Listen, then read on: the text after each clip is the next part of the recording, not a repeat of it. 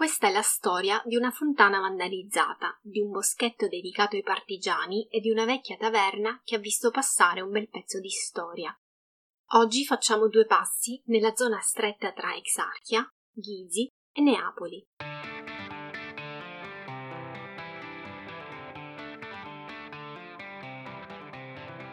Stai ascoltando Filachia, il podcast che ti spedisce cartoline sonore da Atene.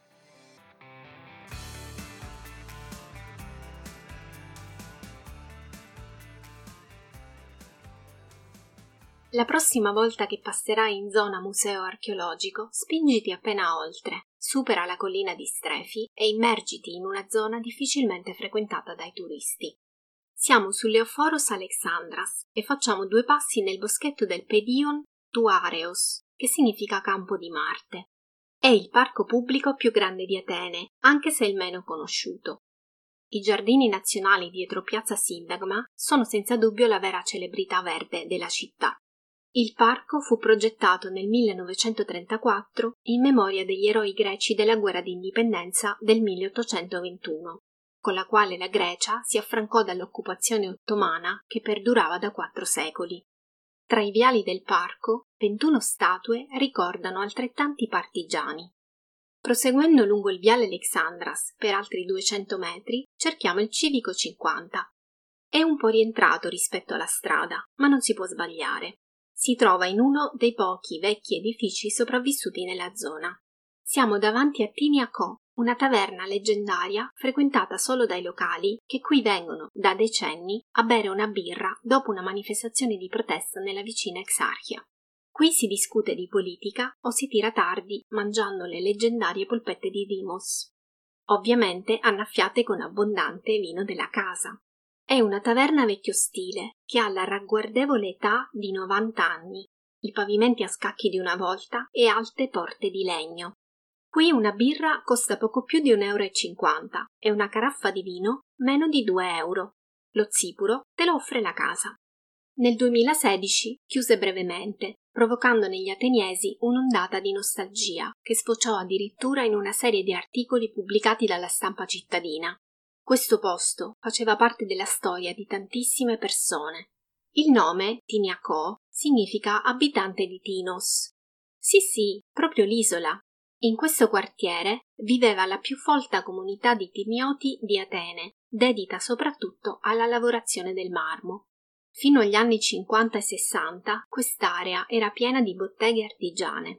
Il popolamento della zona risale all'Ottocento. Quando qui scorreva ancora il torrente Chicloboros, ormai scomparso, si chiamava Pitha Radica, perché qui si producevano vasi di terracotta. Poi diventò Panatinea e il toponimo si è conservato nello storico cinema all'aperto poco più avanti lungo la via. Nonostante sia stretto tra i condomini, resiste proiettando vecchi film. Dopo la sosta da Tiniacò ci spostiamo nella vicina piazzetta ombreggiata da alberi di gelso. Dagli anni sessanta è dedicata alla democrazia argentina, ma prima si chiamava Timarachia, forse perché qui, prima dei condomini, abbondavano le piante di timo. Stiamo cercando una piccola fontana proprio al centro della piazzetta. È secca, probabilmente la troverai imbrattata. Nonostante venga periodicamente ripulita, nel giro di pochi giorni si ricopre di nuovo di scritte di ogni genere. Per tacita tradizione, la parte inferiore della fontana con i delfini guizzanti è utilizzata per insultare le squadre di calcio avversarie. La parte superiore con le conchiglie, la vasca e i cherubini si usa invece per esprimere posizioni politiche. Non si conosce né la datazione né l'autore della fontana, che non era neanche destinata a questo posto e qui dal 1962, quando il comune di Atene la acquistò e la collocò in questa piazza. Prima di allora si trovava nel cosiddetto Palataki, cioè piccolo palazzo, la residenza estiva di re Giorgio I nella zona più periferica di Haidari, una villetta decorata con torrette e affreschi di Nicoforos Litras e Nicolaos Ghizis, ambedue, guarda un po', originari dell'isola di Tinos. La presenza della fontana in quel luogo è testimoniata da alcune vecchie fotografie e anche dal materiale a stampa dell'epoca in cui il Palataki era una clinica. Compare anche in un vecchio film del 1969, la commedia Pios Thanasis. L'ultimo proprietario del palazzo, che oggi ospita un centro culturale, cedette quattro fontane del parco al comune di Atene. Una è questa.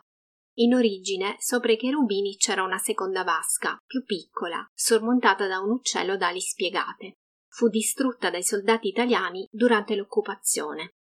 Secondo alcuni, l'opera potrebbe essere attribuita all'artista Thomopoulos, che tornò a lavorare ad Atene dopo i suoi studi all'estero, tra Monaco, Firenze, Napoli e Roma. Chissà cosa penserebbe nel vedere i marmi della fontana ripetutamente colorati con bombolette e spray, lui che nel 1925 fu premiato all'Esposizione internazionale di arti decorative di Parigi per le sue sculture colorate. Hai ascoltato Filachia, cartoline da Atene, scritto e prodotto da me, Sara Mostaccio. Trovi tutti i riferimenti, immagini e materiali aggiuntivi sulla pagina Instagram di Filachia Podcast. Alla prossima, Filachia!